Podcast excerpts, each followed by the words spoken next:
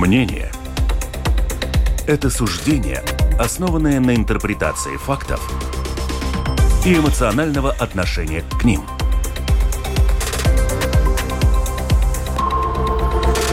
Открытый разговор с Ольгой Князевой на Латвийском радио 4.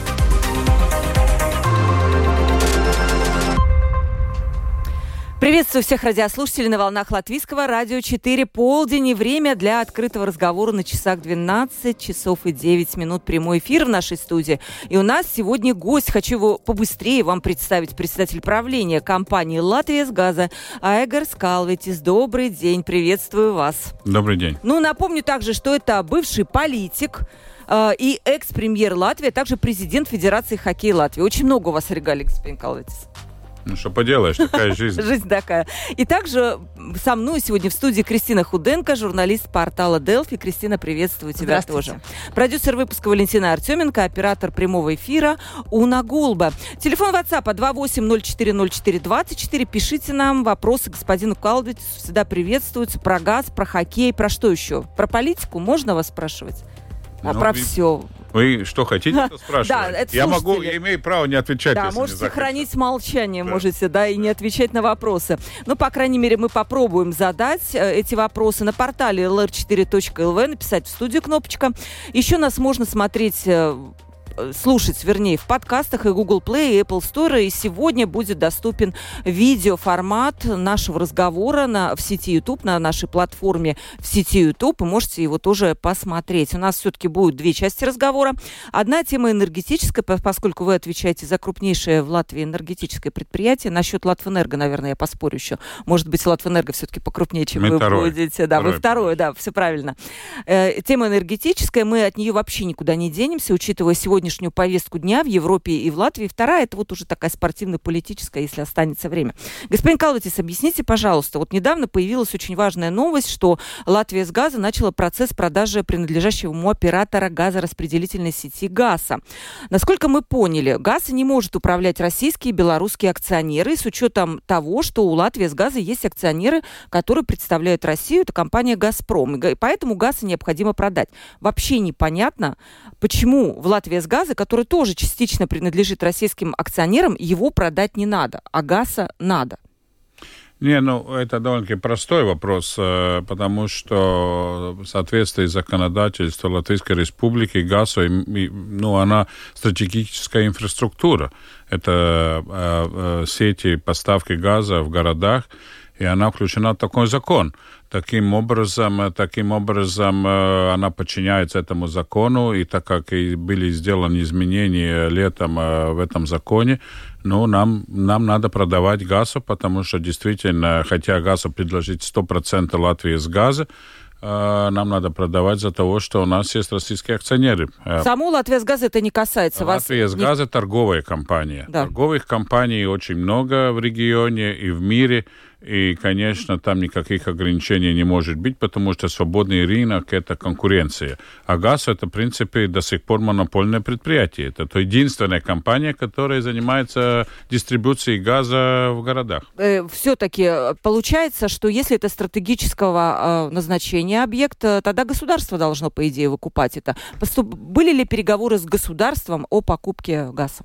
Но я могу сказать, что вам не буду раскрывать, э, раскрывать эту тему, потому что она полностью конфиденциальная. Она, она сейчас занимает, идет переговоры с разными покупателями, так что комментариев об этом не будет. А требуется ли какое-то согласие от «Газпрома», чтобы это продавать, и какие-то, как, как-то вы с ними коммуницируете? Ну, во-первых, э, я, как я уже сказал, 100% акций принадлежит, э, мы контролируем как менеджмент Латвии с газа. А Мы такое поручение от акционеров получили.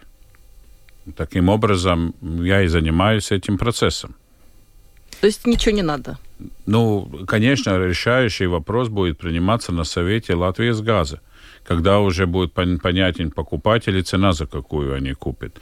Но предварительное согласие на продажу мы получили от своих акционеров.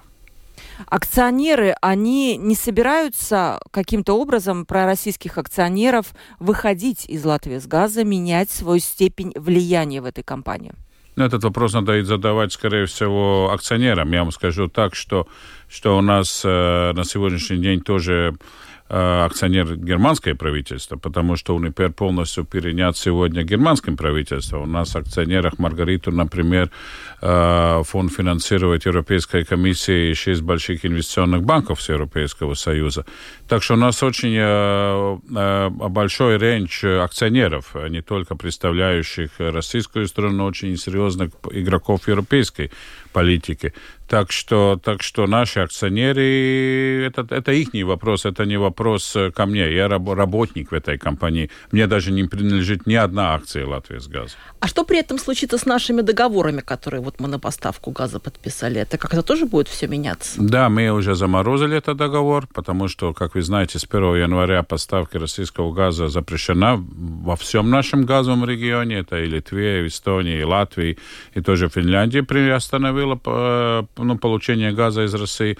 Таким образом, прошлой осенью мы заморозили это договор, так же, как все остальные компании в нашем регионе. А я еще имела в виду потребители. На потребителях, вот как-то потребительских этих договорах, вот конкретно там каких-то домохозяйств. Это как-то отразится, не, не вот имеет, эти продажи? Это не имеет никакого отношения к потребителям, потому что молекула, молекула э, природного газа одинаковая. Она происхождения Норвегии или в Америке или какого-то другого региона. Так как э, газ 1 января не поступает по трубопроводу, проводом с Россией, но сейчас в нашем регионе весь газ, который находится, это э, газ, который исходит из разных регионов мира, поставленный на терминалы в виде ЛНГ. Но есть подозрение, что какие-то молекулы российского газа все-таки какими-то обходными путями... Невозможно. Невозможно, Это да? невозможно. Смешанные потом... с другими молекулами. Невозможно.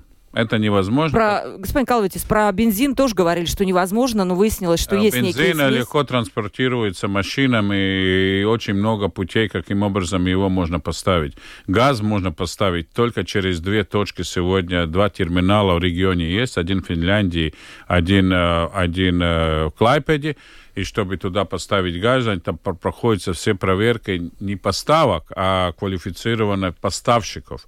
Так что там нету никаких возможностей манипуляций. Вы откуда? Вы тоже будете как компания закупать газ таким же образом? Мы через э, закупаем. терминалы? 1 чей... октября мы закупаем. Чей, чей, чей этот газ? Ну, катарский, американский, норвежский. Ну, какой корабль, какой момент приходит. И они, этот газ дороже, чем природный, насколько? Это тоже природный газ, просто да, он, он жиженый, он транспортируется да. в жиженном виде, потом проходит регазификация на терминалах, и он превращается э, таким образом трубо и Природный, насколько он дороже? Ну, это, это такой вопрос, который, скорее всего, очень трудно ответить, э, потому что цена вообще каждый день меняется, каждый час меняется, так я вам скажу. И, ну, технологически понятно, трубопроводный газ, он под большим давлением поставляется по трубам. Жиженный газ надо сначала индустриально переработать, э, производить процесс жижения, потом при температуре минус 169 градусов его транспортировать, потом его еще регазифицировать в терминале. Конечно, это все индустриальные расходы. Но так как э, газ торгуется на биржевых площадках, ну, цена, она строится одинаково для трубопроводного газа и для э, LNG. Единственная разница, что чтобы получить этот газ обратно в трубы LNG, его надо еще ну, какой-то процесс э, регазификации проводить, это стоит денег. Но при этом мы видим, что цены как раз пошли вниз. И такое ощущение, что э, как ушел российский газ и появился сжиженный, вроде как он стал даже дешевле. Э, ну, надо получается, понимать, хотя затраты больше вроде. Нет, ну тут нету, я как сказал, в бирже нету вопроса себестоимости и растраток. В бирже есть ситуация на рынке. Если про, прошлой осенью была очень большая паника на всех э, рынках, газовых рынках, и по большому счету эта, эта цена поднималась не за того, что он подорожал по производству, а за то, что была паника и чувство, что не будет хватать этого газа. И сам, и сам рынок поднимал цену днем за днем. На сегодняшний день, когда приближается весна, и когда мы видим, что зима очень теплая, что есть довольно-таки большие запасы в хранилищах, что те поставки, которые проходят, э, приходят кораблям ЛНГ, их достаточно, чтобы в этой теплой зимой покрыть э, потребление. Это, конечно, опять делает давление на цены. Цены сегодня сокращаются. Ну, скорее всего, я прогнозирую, что падение цен будет продолжаться до середины лета. Но когда опять будет э, подниматься вопрос о ситуации на рынке следующей зимой, ну, тогда будем смотреть, что опять на рынке произойдет. Это очень много будет зависеть от подстав, поставок, от, от э, возможностей. Китай будет покупать, не будет покупать, потому что исторически э, самый большой потребитель LNG всегда был Азия. Япония, Китай и все эти страны, которые находятся в азиатском регионе. Э, в связи с пандемией и остановкой экономики, ну, при торможении экономики в Китае, в этой зимой мы не, не чувствовали большое давление на цены с Азией. Зато в 2021 году цены выросли только из-за того, что было э, очень безумное потребление газа в Азии. Потому Европы выросли цены, несмотря на то, что продолжались поставки природного газа по трубопроводам. Да? Так что если Азия будет выздоравливать, и там будет большое потребление, если производители не смогут произвести столько газа, чтобы покрыть дефицит, тогда мы можем опять получиться ситуация, что цены будут э, э, середине лета опять подниматься днем за днем. Под, подниматься, да, но сейчас все эксперты, практически все европейские, говорят просто о такой технической дефиците газа на следующую зиму, что его просто будет неоткуда взять такое может ну, быть? Ну, я об этом и говорю сегодня, что такая ситуация может быть, но это большой, все-таки э, главный фактор, который на это будет влиять, это будет ситуация, экономическая ситуация в Азии. Если Азия будет покупать, как в 2021 году, за любую цену газ, тогда это, конечно, э, прямым образом повлияет на цены Европы. Правильно ли Латвия сделала, что отказалась от поставок природного газа с России? Это политический вопрос, который э, был, я думаю, что это общая европейская и вообще э, позиция цивилизованного мира, потому что мы не можем э, разрешить финансировать войну. Ну, это, это, это такой, вот как нельзя остановить дождь или бурю, так нельзя это политическое решение никаким образом пересмотреть. Но, тем не менее, все-таки литовцы раньше гораздо приняли решение все-таки поставлять этот сжиженный газ, пусть он даже не выгоден, но диверсифицировать. Сейчас вот, смотря назад, надо ли нам было вот тоже делать? Не, ну это вообще вопрос всегда оплаты и mm-hmm. цены. Литовцам, если тут такого анализа особо никто не делает, но если мы сделаем анализ, то Литва получила конфликтную ситуацию на 5-6 лет раньше с российскими э, поставщиками. Из-за того они приняли тогда политическое решение строить альтернативные поставки через Клайпеду. И эти 5-6 лет весь литовский газовый рынок финансировал, потому что этот газ был намного дороже, чем трубопроводный газ. Э, Латвия, Эстония, Финляндия получала все время газ по трубопроводам. Мы платили намного меньше, чем платили в то время литовцы. Они платили полностью, покрывали расходы Клайпеды. Когда началась война, конечно, они сразу получили большое преимущество, потому что у них был альтернативный постав, путь поставки, у нас его не было. Но это вопрос опять, э, скорее всего, стратегии и политики каждого государства. Мы платили дешево за газ, они платили пять лет дороже. Сейчас прошел один год, в принципе, мы все платим одинаково. Если бы мы в этой зимой почувствовали бы дефицит газа в Латвии, тогда мы могли бы смотреть обратно и говорить, что довольно политики приняли неправильное решение, надо было строить раньше. Но мы не почувствовали дефицит газа. Газ сегодня в Литве и Латвии стоит одинаково, несмотря что терминал э, находится в Литве. Еще... Ой, секундочку. Да, при этом я слышала, что есть, были проблемы с Клайпецким терминалом именно по поставкам э, газа в Латвию, да, то есть мы не были в, той, в той первой очереди, когда вот э, нам бы... Ну, потому и наше правительство да. и парламент принял решение еще разрешить поставки, так же, как Эстония и Финляндия, до 1 января потому что не было особо альтернативных возможностей. А когда мы ощутим, кстати, вот это снижение цен биржевой в наших домохозяйских счетах? Ну, я думаю, что мы это в этой зимой, в этом сезоне не почувствуем. Uh, во-первых, из-за того, что uh, на сегодняшний день uh, еще регулированный рынок. Тариф, который платит домохозяйство, часть потребителей 78 евро за мегаватт-час, да, а, остальное, остальное а, покрывается государством. Этот газ был куплен еще а, в прошлом году, так что, скорее всего, понижение цены может э, прийти к лету, когда 1 мая откроется рынок, будут новые услуги предоставляться, и тогда цены, конечно, скорее всего, будут ниже, потому что сегодняшний уровень цен на рынке ниже, чем тариф. Скулты, нужен ли там терминал? Чисто экономически. Как ну, вам это, кажется? Ну, этот вопрос тоже, э, этот, скорее всего, мне, как э, торговцу газа, конечно, как выгодно. Как эксперту в, в Нет, в я не хочу быть экспертом. Как? Я ну, как вы, торговец, как, как торговец газа, конечно, чем больше путей поставки, тем лучше для торговцев и тоже для, э, для, для скажем, ну, для торговцев. Для потребителей всегда это вопрос, сколько надо платить за инфраструктуру.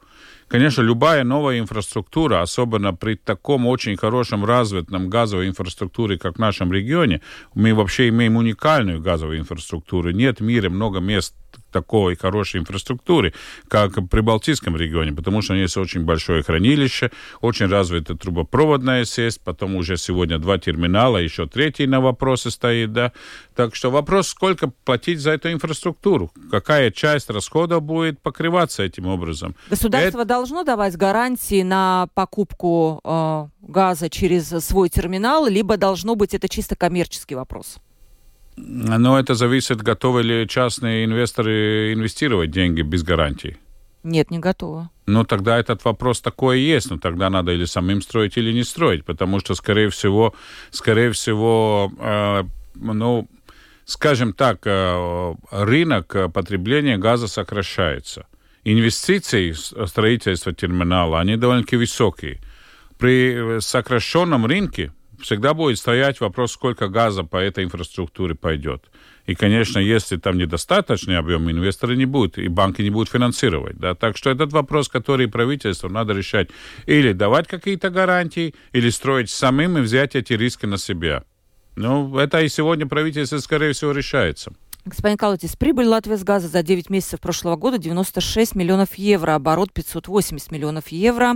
Компания сообщает, что это исторически самые лучшие показатели. При этом объем проданного газа за 9 месяцев был на 43% меньше, чем за 9 месяцев 2021 года. То есть продали меньше, заработали больше, рекордная прибыль, значит, продали дорого. То есть э, это, э, э, вся эта энергетическая канитель, похоже, стала выгодной для компании Латвия с газа. Ну, я не хочу комментировать наши оперативные действия, но скажу так, э, в коротких словах, мы сделали все очень правильно, как компания. Мы приняли вовремя правильные решения. Могу только сказать, что этот газ э, в большом объеме был продан за границу.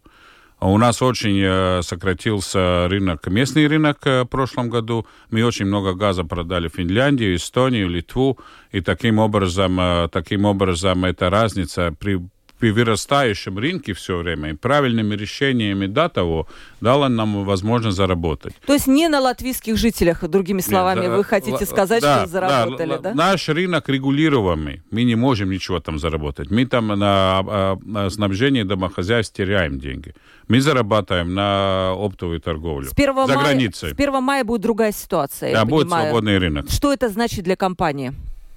Ну, знаете, если, если до сих пор для нас это было обязательство, э, э, заявленное законом, что мы ничего не могли, нам надо было как, э, как обязательство выполнять. Мы не зарабатывали на этом деньги. Могу сказать, на, на тех клиентов, которые используют газ для отопления своих домов, у нас регулированная маржа 70 центов при цене 100 евро, что было зимой, это вообще ничего, это даже не покрывает банковские проценты. То есть а, вы будете поднимать цены с 1 мая? Мы не будем поднимать. Будем, рынок сам все поставит на свои места. Будет конкуренция, будет борьба за выгодных клиентов, и, и те, которые не будут особо выгодны, те останутся э, универсальным, универсальным э, услуги будут брать, которые будут похожи на регулированный рынок. Это будет э, вся разница.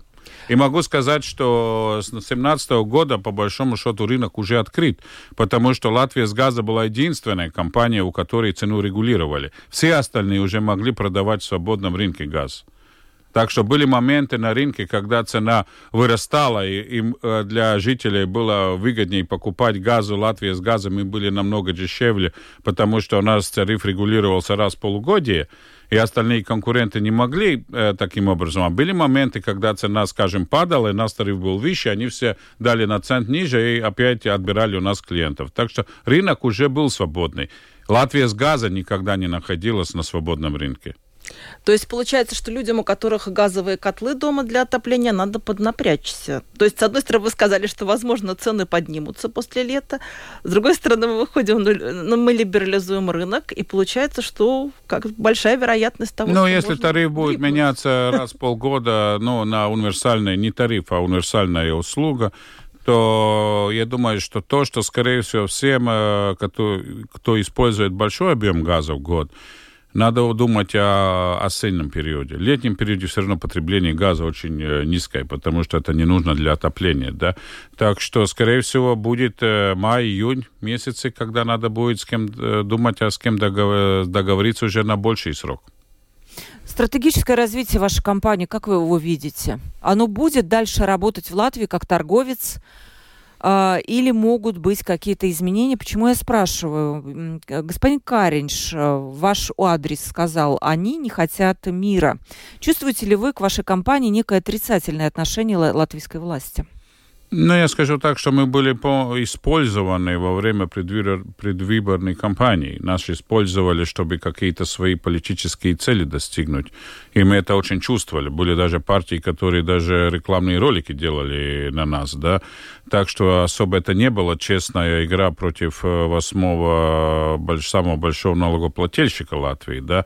Но я понимаю, политика есть политика, я не хочу в эту историю влезать. На сегодняшний день мы не чувствуем никаких таких политических... э, Ушло это уже, да? Ну, потому что сегодня не актуально позитир- пози- позиционироваться на нас, да, потому что нет выборов больше, да.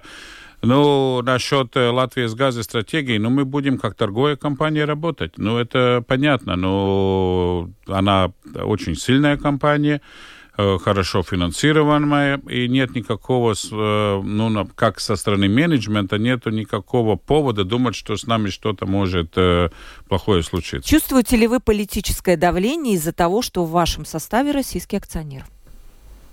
Ну, если посмотреть э, ну, действия политиков, то, конечно, если принят закон именно о нас, да, ну так понятно, что пол- политическое влияние на нашу компанию имеется. Но вы можете ожидать какого-то плохого развития событий? Думаю, что это в руках политиков. Что могут, например, ну, не знаю, там, прину- принудить, эм, может быть, избавиться от э, «Газпрома» как акционера? Но это вопрос акционеров. Опять я не хочу в эту тему. Это не касается меня. Я председатель правления. Я, я, я не имею ни одной акции в этой компании. Так что я не могу вам вместо акционеров на этот вопрос ответить. Ну, а сам «Газпром» не хочет избавиться от нас? Да, потому что они же тоже наверняка там... ну, Знаете, спросите у них. Я такой вопрос не могу ни задать, ни спросить. Это надо им спросить, что они думают. Энергетическая независимость, если так еще по- по- под немножко очень много вопросов, э, подвести итог. Как, на ваш взгляд, как человека, который связан с энергетической компанией, как она должна сегодня реализовываться? Вот это вот все говорят, энергетическая независимость Латвии, региона. Ну, во-первых, э, скажу так, что такого термина, он очень ошибочный, потому что мы всегда будем энергетически зависимыми, потому что у нас нет своих энергоресурсов. Мы все импортируем. Вопрос, откуда мы это делаем, да, так что Ну, независимость мы никогда не получим. Нам нужно импортировать почти все энергоресурсы. У нас очень маленькая часть возобновляемых ресурсов, которые находятся в Латвии. Но если по топливу взять, по газу, это все импорт. Так что откуда-то это надо покупать. Вопрос, как диверсифицировать эти риски. Так надо ставить вопрос. Не вопрос, как независимость. э, Э, независимость в том плане, ну, сейчас идет там строительство ветряных электростанций, солнечных парков и так далее, да. Наверное, об этом речь, что какую-то часть энергии мы все-таки должны производить сами, а не закупать. Как вы видите вот такую, я даже не знаю, ну, есть по-латышски энер- энергетическая дрошиба, да, но все-таки... Да, это не независимость, это безопасность. Это, безопасность, да, совсем давайте другой так, вопрос. Давайте да, так, да. наверное, правильно сказать, дрошиба, да. Ну, тут тоже очень важно профессионально оценить э, все риски и э, разбалансировать это, потому что если мы смотрим на базовые мощности, которые обязательно нужны, чтобы э, функционировала хотя бы ветреная или солнечная энергия, по воде другое дело. Воду, воду можно накопить и пиковые часы пустить, и там, там это очень хорошо регулируется. Но по ветру и солнцу всегда надо против иметь базовые мощности, потому что, как вы понимаете, э, электричество надо все время. Так что тут ну, нужен быть баланс, и нельзя опять с одной э, стороны канавы броситься в другую сторону канавы. И сегодня очень популярно об этом говорить, и все говорят, будем тут все развивать, но если не будет напротив базовой мощности в регионе, вот раньше у нас базовая главная мощность была Игналинская атомная электростанция, мы могли тут все делать, потому что всегда были мощности в регионе. Сегодня, когда атомной энергетики при Балтике нету, единственная серьезная мощность это наши термоцентрали, которые работают на газе, да, э, потому что в Литве нету базовых э, мощностей, в Эстонии они, у них есть исторические, но они очень грязные потому что используется сланец, и там очень большие выбросы СО2, да, и других, э, других веществ. Так что вопрос всегда все равно надо решить базовую э, мощность, и потом можно думать, на сколько процентов можно замещать эту базовую э, возобновляемыми. Но нельзя строить только не думая возобновляемыми, и потом окажется, что куда это все. А что у нас может быть базовое? Та же самая электростанция может быть атомная, которую там есть разговоры о том, что могут вместе с Эстонией строить? Такие вот. Ну, я, знаете, когда я руководил правительством и заключили договор о новой атомной станции между Литвой, Латвией и Эстонией, ну, этот проект э, как-то был затоплен. Если мы тогда в 2006 году бы этот проект начали реализовать, сегодня у нас была бы атомная станция. А почему? Кто, кто его погубил? Ну, скорее всего, надо спрашивать политиков, которые были потом. То есть а он уже был на какой стадии? Подписан договор о строительстве. А кто уже переговоры... финансировал? Латвэнерго было с нашей страны. Латвэнерго, да? Угу. И с эстонской страны Эсты энергия. Да, к сожалению, не случилось. Спрашивает наш слушатель э, Георгий. Вот ГАЗа монополист. И если сейчас его продадут, то есть он попадет в частные руки, то получается, тарифами он мож- сможет вертеть так, как хочет. То есть нас ждет рост тарифов, спрашивает наш слушатель. Нет, это регулируется комиссией, э, комиссией, которая, в принципе, государство регулирует тарифы. ГАЗ сам не может тарифы ставить. Ну да, и тем более не исключено, что все-таки, э, раз это такая инфраструктура стратегическая, то и государство само может выкупить Ну, сейчас компанию. она тоже в частных руках. Латвия с газом полностью частная компания. Да. Так что разницы-то по большому счету нету. Она будет частная в одном или другом случае. Да. Нужно ли разрешение на... Э, кто будет, в смысле, перефразирую вопрос, э, нужно ли разрешение от правительства на того покупателя, который будет да. покупать да. разом. То есть да. они будут оценивать его, спрашивают. Да. По да. каким критериям а, известно? Окончательное решение, разрешение будет э, приниматься кабинетом министров. То есть, а какие критерии, на ваш взгляд? То есть там благонадежность какая-то, что-то еще? Ну, я не думаю, что там это смысл есть развивать. Понятно, это зависит от государственной безопасности. Но все, что включает государственную безопасность, все это там и включает. Угу. Еще один вопрос от нашего слушателя. Когда газ, который мы сейчас используем э, в своих кухнях, по какой цене он куплен? Вот откуда этот газ? Вот сейчас от Латвии с газа. Ну, это еще счету, российский газ? Ну, или... он, он идет с Инчукаунс, но там разное происхождение. Там, и, конечно, есть какая-то часть прошлого сезона еще российского газа.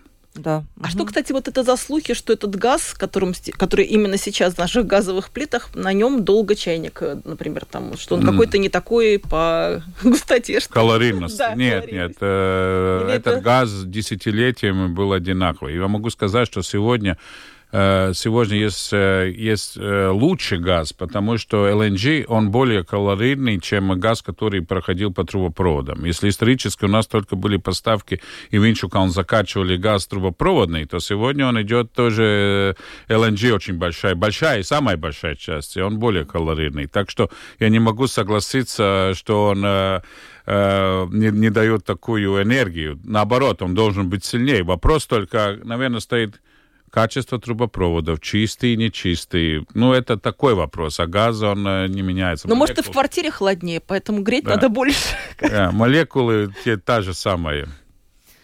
Спрашивает слушатель еще. Помню, как Путин, выходя на сцену для выступления, пожал господину Калвитису руку, проходя мимо. Не припомню, какую должность тогда занимал господин Калвитис. Помните ли вы это и не завербованы ли вы? Моете ли руку?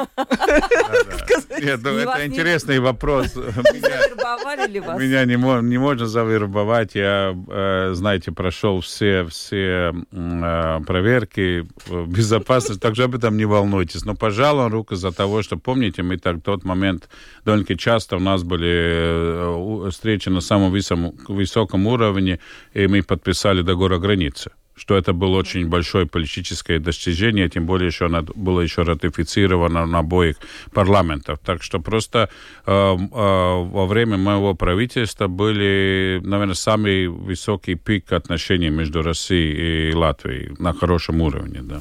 Тогда Россия была другая, как вам кажется? Она была другая. Совсем другая. Э, почему? Вы, вы видели эти изменения? Они как-то проходили постепенно?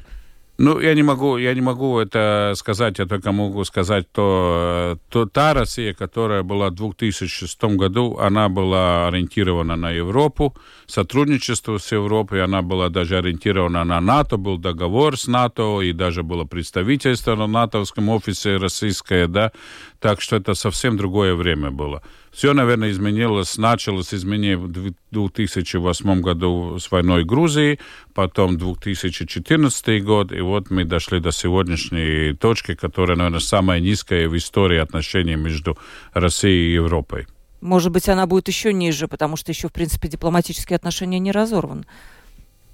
Но практически у нас посла сегодня нету. Посла нету. Да. Посла нету. И, да. ну, по крайней мере, дипломатические отношения остаются. Да. Все-таки. Да. С надеждой на будущее. А вы будете, вы верите в то, что могут быть в будущем все-таки какой-то разворот?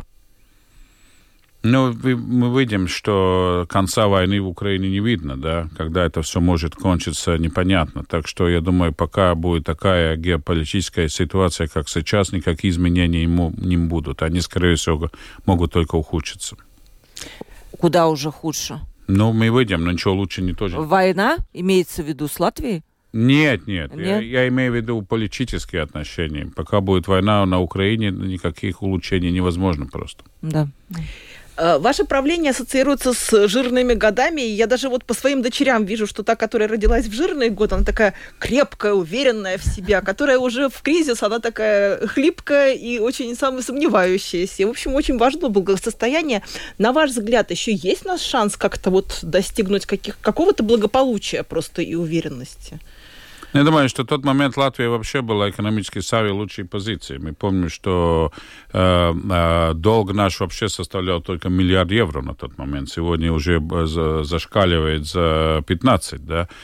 Так что, так что это нельзя сравнить то время. Это был действительно подъем. Мы вступили в Европейский Союз, мы вступили в НАТО, был политический, политический подъем, экономический подъем. Ну, конечно, кризис восьмого года откинул нас обратно, но это не, не было совсем зависящее от наш, наших действий. Это был американский финансовый кризис, который повлек весь мир. И этот кризис, скорее всего, нас, на нас очень сильно повлиял. Мы выбрали тактику э, сокращения, э, ну, э, закрытия экономики, да, и после этого уже не смогли больше подняться. Ну, а сейчас мы можем делать какой-то задел на будущее, чтобы как-то, когда все закончится что... война, уже мы шли вперед. Ну, я, я сейчас в других э, в, туфлях сижу, я уже не политик, я предприниматель. То, чтобы хотел, но мы не, я не чувствую поддержки, политической поддержки вообще предпринимательства в Латвии. Вот это самая большая проблема. Все-таки я помню 2000-х, начале 2000-х годов весь акцент все-таки был э, построен э, на поднятие экономики, на сотрудничество предпринимателями. Я тоже, э, когда был политиком, я сидел вместе с предпринимателями и думали, что надо сделать, чтобы лучше было. Это была самая главная работа. Э, сделать лучше экономическую среду Латвии, сделать лучше финансирование, сделать более либеральный рынок, открыть новые рынки, ту же восточный, ту же Россию, отношения с Россией мы тогда строили, да, чтобы рынок каким-то образом открыть. Но сегодня то, что мы чувствуем, что ну, правительство пережило COVID, Они были заняты ковидом, экономикой никто не думал. Экономика не была на первых э, ну, строках рабочего календаря правительства. И в этой ситуации тоже. Вот после выборов я вообще чувствую, что правительство как-то замедлило свое, свои решения. Уже не проходит, э, вопросы не решаются так быстро, как бизнесу, может быть, надо, чтобы они решались. Так что это все-таки в руках нашего правительства, как возобновить экономическую активность. Да, у меня вот как раз был вопрос э, про правительство Каринша оно объявило некую такую экономическую трансформацию. Да, вы наверняка тоже слышали. Экономическая трансформация, которая поможет нам догнать э, Эстонию и Литву. Вот только в этом году как-то заметили, что мы отстаем, вернее, в прошлом году, да. Вы видите, вот в чем она должна вообще заключаться? Если бы вас спросили, вот вы предприниматель, господин Калвитис, приходите к нам на собрание некое там в правительстве и скажите, что вам надо, то вы бы что сказали? Ну, во-первых, никто не разговаривает, начнем с того. Ну, нет такого. Если раньше был там предпринимательский совет у Министерства экономики, он там встречался каждый месяц, и там были представлены самые большие предприятия, и, и можно было проблемы ставить и решать. Таких больше форматов просто нету. Да? Правительство живет своей жизнью, а предприниматели своей жизнью. Ну, если бы позвали, что бы вы сказали? Ну, не зовут. Не, ну давайте вот как бы представим, что я Каринша, а вы вот вкалываетесь. Вот что это, это мы не этот этот разговор мы сегодня. Но налоги нет, ну просто хотя бы обозначить, чего не хватает. Вы хотите политическую поддержку, в чем она должна заключаться? Ну налоговое бремя, снижение там бюрократии, ну хотя бы очертить круг проблем, которые сегодня мешают достичь экономического я думаю, рывка. Что, то, что больше всего, ну, во-первых, не надо, ну я несколько только да, давайте, да. буду подчеркивать несколько. Во-первых, не надо Э, трогать э, налоги. Так уже испортили, когда сделали налоговую реформу. У нас была очень хорошая налоговая система до, до, до того, как сделали эту большую плохую реформу. Реформу, да. да. Ну, сейчас еще говорят о какой-то другой реформе. Тут все уже боятся, что еще что-то пострашнее придумают, да. Так что, скорее всего, чтобы нормально работать, не надо трогать налоги 20 лет, вообще 10 лет. Можно что-то улучшить, но не надо никакие реформы. Это Э, это только мешает планированию и так далее. Второе, то, что мы сегодня видим, скорее всего, ну, вот, э, ну, скажем, государственная бюрократия была очень целенаправлена э, во время, когда у нас была политическая цель вступить в Европейский Союз, потому что мы не, если мы это не делали, ничего бы не случилось, мы не вступили бы. Сегодня мы видим, что вот ты задаешь вопрос, ответы мы не получаем – ответа еще мало, надо еще какие-то решения. И решения никакие не получал.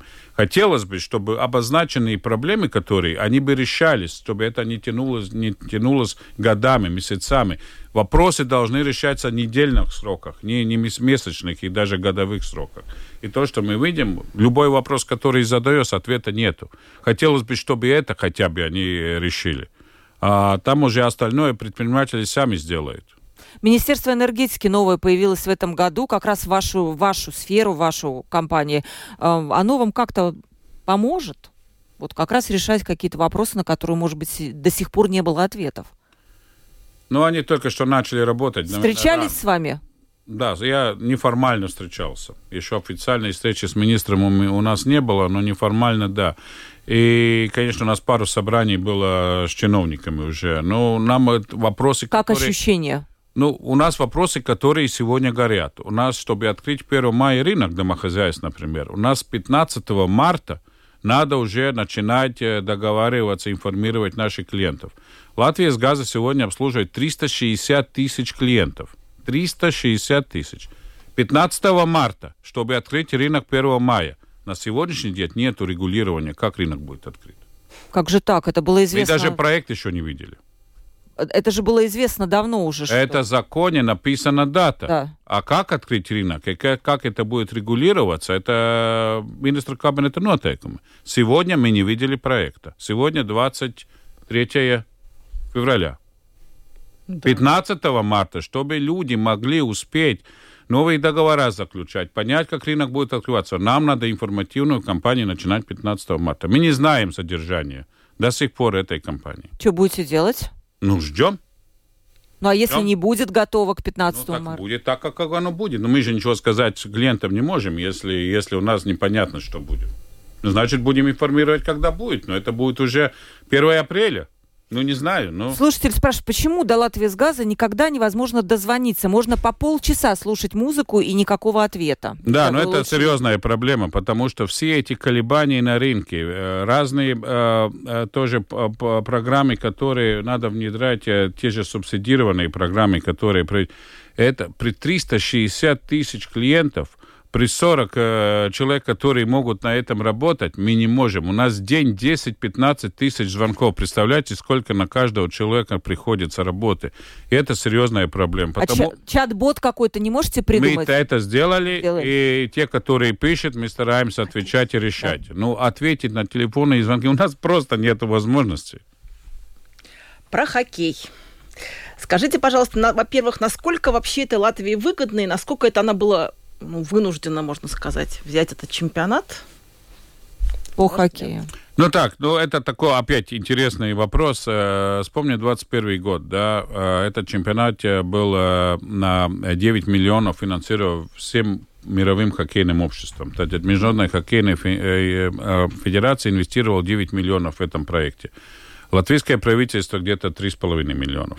Но большинство этих денег все равно ушло, осталось Латвии на инфраструктуру и так далее. Так что, ну, не пустили зрителей.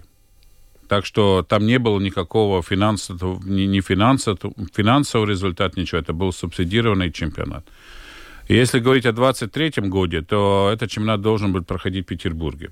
Но в связи с э, политическими обстоятельствами он был в Петербурге отобран. И, конечно, кому-то этот чемпионат мира надо было делать. И Международная хоккейная федерация обратилась к нам и Финляндии, которые два последних организатора, у которых вся инфраструктура готова, где все люди, которые делали на месте, и, и чемпионат мира не, нормально дают пять годов до чемпионата. И пять год, год, лет эта страна готовится нельзя было найти никого другого. И, конечно, мы тогда сказали, хорошо, ну мы, ну, мы поможем, так как вы нам в 2021 году субсидировали этот чемпионат, и, ну, мы, Латвийская хоккейная федерация, не, нельзя, мы не могли отказаться. Это не было бы честно тоже при, перед всем обществом хоккейным мировым. Да, и мы согласились, что мы можем с финнами вместе этот чемпионат сделать. И, конечно, обратились в правительство, так как это экстренная ситуация, Международная хоккейная федерация не запросила никаких гарантий. Она просто ну, приняла учет, что, ну, как всегда, нормально этот процесс совместно с правительством будет. Мы получили только от правительства письмо, что они поддерживают проходение чемпионата Латвии без финансовой гарантии, как это было предыдущие чемпионаты. Тогда были финансовые гарантии, должно каждое правительство выставить. Ну вот, так, так что мы этот чемпионат взяли, и он будет проходить в Риге. Готовы мы к нему? Ну, все, ну, ну вот у нас инфраструктура думаю, есть, а был... а кроме, может быть, есть какие-то там тонкости? Нет, мы полностью готовы. Мы знаем все, мы понимаем, как это все происходит. У нас же был в 2021 году. И у нас было 16 стран, сейчас будет только 8. Но деньги-то, деньги-то дали или не дали? Нет, деньги не дали, и мы надеемся, что правительство нас поддержит, потому что всем остальным видам спорта, которые проводят мировые чемпионаты или чемпионаты Европы, хотя бы лицензии финансируются, да. Но мы пока ничего не получили. А 8 стран и 16 стран, но Россия минус, да, я так да. понимаю, она не Россия, будет участвовать? Не да, две. А почему вот так мало? В два раза меньше. А Какие 8 еще... Финляндии. А, 8 Финляндия, именно mm. потому да. что на, на да. двоих э, да. все это при, проходит, да? Про билеты говорят, что дороговато. И также um, раньше к нам все-таки традиционно ехало довольно много болельщиков из России и Беларуси. Сейчас, естественно, что они, скорее всего, не будут. Э, какие болельщики к нам поедут и вообще как угу. мы продадим, не продадим? Ну, э, говорите, это, конечно, есть, конечно, оппозиционные, но, как всегда, есть критики, и тем более при развитии социальных сетей каждый может высказать свое мнение, и это мнение старается создавать, что билеты очень дорогие. Но на всех чемпионатах мира они стоят дороже. Если сравнить самую дорогую э, билетную цену в Риге и э, в Тампере, то Тампере даже самый дорогой билет стоит 280 евро, у нас 130-140. Так что все равно два раза дешевле.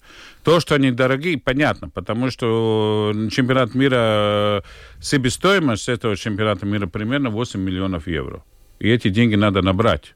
Тем более, если правительство нам сегодня даже ничего не обещает, это для нас, для хоккей, хоккеистов, очень большие риски. Да? Мы, мы этот вопрос еще будем, э, не знаю, как решать. Да? Так что говорить о да, прошлом году в Финляндии наши игры стоили 150-200 евро. Так что те болельщики, несколько тысяч, которые ездили в Финляндию в прошлом году, платили намного дороже, чем надо будет платить в Латвии. Насчет болельщ болельщиков. Э, очень хорошо сегодня продаются билеты на игры, где участвует Швейцария, Чехия, Словакия. Так что болельщики из этих стран э, будут э, несколько тысяч. Так что, так что Норвегия, да, ну, Э, ну, конечно, с Канады, скорее всего, не так много болельщиков приедет, но мы надеемся, что здесь очень большая э, коммуна канадцев живет с Латвией, так что и Канада, Канаде хоккей номер один вид спорта. Думаю, что и канадские игры будут очень хорошо, ну, пошишаться. Вопросы от слушателей позволю себе, да, Кристина, все-таки осталось mm немножко времени. А, вы не жалеете, что при вашем премьерстве была уничтожена сахарная промышленность? Неправильнее ли было все-таки их сохранить ее, вот оглядываясь назад? При моем правительстве, я думаю, что не было так, э, это было потом. Потому Но что... ваше мнение тогда, нужно было сохранить все-таки сахарную промышленность? Ну, видите, это была сахарная промышленность, она была в частных руках. И Европейский Союз дал очень большой объем субсидий. И частные владельцы... Они решили, просто выбрали, да? Да, выбрали взять эти деньги сегодня и не продолжать работу. Так что это не было решение правительства. Ну, может быть, надо было более долгосрочно смотреть, да, и как-то как и на государственном уровне определить, что нам нужны отрасли. Все-таки нет? Ну, не могу на это ну, ответить. Я, я говорю, кажется... что вопрос был в частных руках. Дали очень большие деньги на закрытие, и владельцы фабрик выбрали эти деньги взять да. и не продолжать. Как вы относитесь к тому, что американец снял флаг Беларуси во время чемпионата по хоккею в 2021 году? Правильно ли это было сделано? Кто снял? Э, американец, спрашивает наш слушатель, снял флаг Беларуси во время чемпионата не знаю, по хоккею. Я тоже не Нет, знаю. это Стакис, по-моему, там что-то там было, как, как что-то он с флагами там делал, я уж не помню. Не знаю. Что американец. Какая у вас зарплата в Латвии с газа, спрашивают наши слушатели. Ну, скорее всего, о таких вопросах э, не говорят. Зарплата не менялась, как я начал работать А инфляция же, господин Калвитис, как? Не, вам не, не индексируют в связи нет, с инфляцией? Нет. Да? Ну, у нас, конечно, немножко по-другому это бизнес, что все-таки зарплата немножко зависит от э, финансовых результатов тоже. Как попасть на работу в Латвии с газа, спрашивают. Э, можно ли к вам попасть? Думают, что у вас очень хорошо, там, как в жирные годы все с, с большими зарплатами. Ну, нам нужны, нам нужны Кто работники. Вам? Ну, пусть обращаются. А какие работники-то? На телефон? Ну, очень большая проблема, как вы знаете, э, в нашей стране с IT. Там вообще, я думаю, нет проблем найти работу сегодня, и в Латвии с газом в том числе. И, конечно, конечно, обслуживание клиентов у нас э, нужны люди. Ну вот еще пишет Ирина, в Латвэнерго тоже много клиентов, но трубку они берут, в отличие от Латвии с газа. Потому что у них нет, может быть, столько изменений на рынке. Все-таки электричество лучше торгует, ну, легче торгуется. Юрис пишет, был в Тампере в прошлом году, цены на билеты были дешевле. Сейчас, смотря заранее, не менее 89 евро стоят на чемпионаты места. Не очень-то, прямо в самом углу. Все-таки э, сколько будет стоить билеты? Я не знаю, есть какая-то У меня нету... Я знаю, сколько цены на разных секторах, но я не думаю, что Тампере за 89 евро были хорошие места. Я помню, что мы покупали билеты, я сам лично, потому что на игру Финляндия, Финляндия, Латвия, даже нам не было билетов. Все было продано. Мы покупали билет за 200 евро. Ну, правда, хороших мест. Вы э, тоже покупали билет? Да. Мне кажется, вам бесплатно же должны давать, нет? Моя семья-то остается. Семья тоже была, так что я тоже покупал. Конечно, я сам аккредитированный, я, мне не надо покупать билет, но, но для семьи я покупал. 200 евро стоило на игру Финляндия-Латвия. И вопрос еще. Э, слышал, что где-то в хоккее в разных командах всплывает сегодня национальный вопрос такого нету, какой-то ну, проблемы между командами, вот э, рус... игроками, да, может игроками, быть. может быть. Не знаю, я такое я, ну, вот я вам... думаю, такое хорошее отношение между спортсменом к хоккею я, я не думаю, что этот вопрос вообще сегодня стоит. Спор вне политики, да? Ну, я не думаю, тут вообще э, я не вижу повода, потому что латвийские сборные могут играть только граждане Латвии, там никаких вообще не может трений на этот счет быть. А если говорить о клубных э, ситуациях, что у нас в Латвии с прошлого года не играет ни российские, ни белорусские хоккеисты. Так что я не думаю, это вопрос, ну, не, ну скорее всего, просто... Бу- да, буквально одна минутка осталась. Не, у нас просто как раз писали про материал, про то, как играли команда Гингаракса, еще какая-то, и одна была латышскоязычная, одна русскоязычная, и ту послали да, за русским кораблем, там какая-то была действительно. Ну, это не профессиональном хоккее. Не профессиональном Это не профессиональном хоккее. Ну, да, а, я... Может быть, прогноз какой-то на нашу команду скажете? Не, ну, э, прогнозом у нас, э, что прогнозировать? Мы, так как чемпионат проходить будет в Латвии, и, скорее всего, следующие 10 лет чемпионата больше не будет, потому что очень много, много стран хочет делать, и мы два чемпионата подряд получим, да, мы будем стараться набирать самых лучших хоккеистов, которые у нас э, вообще в Латвии есть. И мы в контакте со всеми. Уже на прошлой неделе подтвердили те хоккеисты, которые играют в американской хоккейной лиге, что они будут сборной также э, у нас есть прямые контакты с нашими хоккеистами НХЛ, и они тоже подтверждают, что они собираются в Ригу.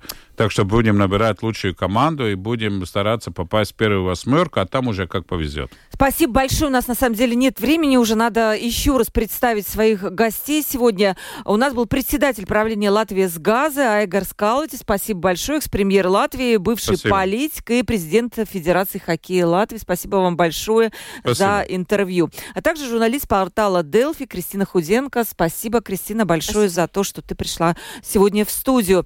Привела э, интервью Ольга Князева, продюсер выпуска Валентина Артеменко и оператор прямого эфира Уна Голба. Ну а завтра в 12.10, пожалуйста, подключайтесь. У нас будет эфир, посвященный годовщине войны в Украине. У нас будут интересные гости и тоже видеоформат и прямой эфир. Всем пока, до завтра.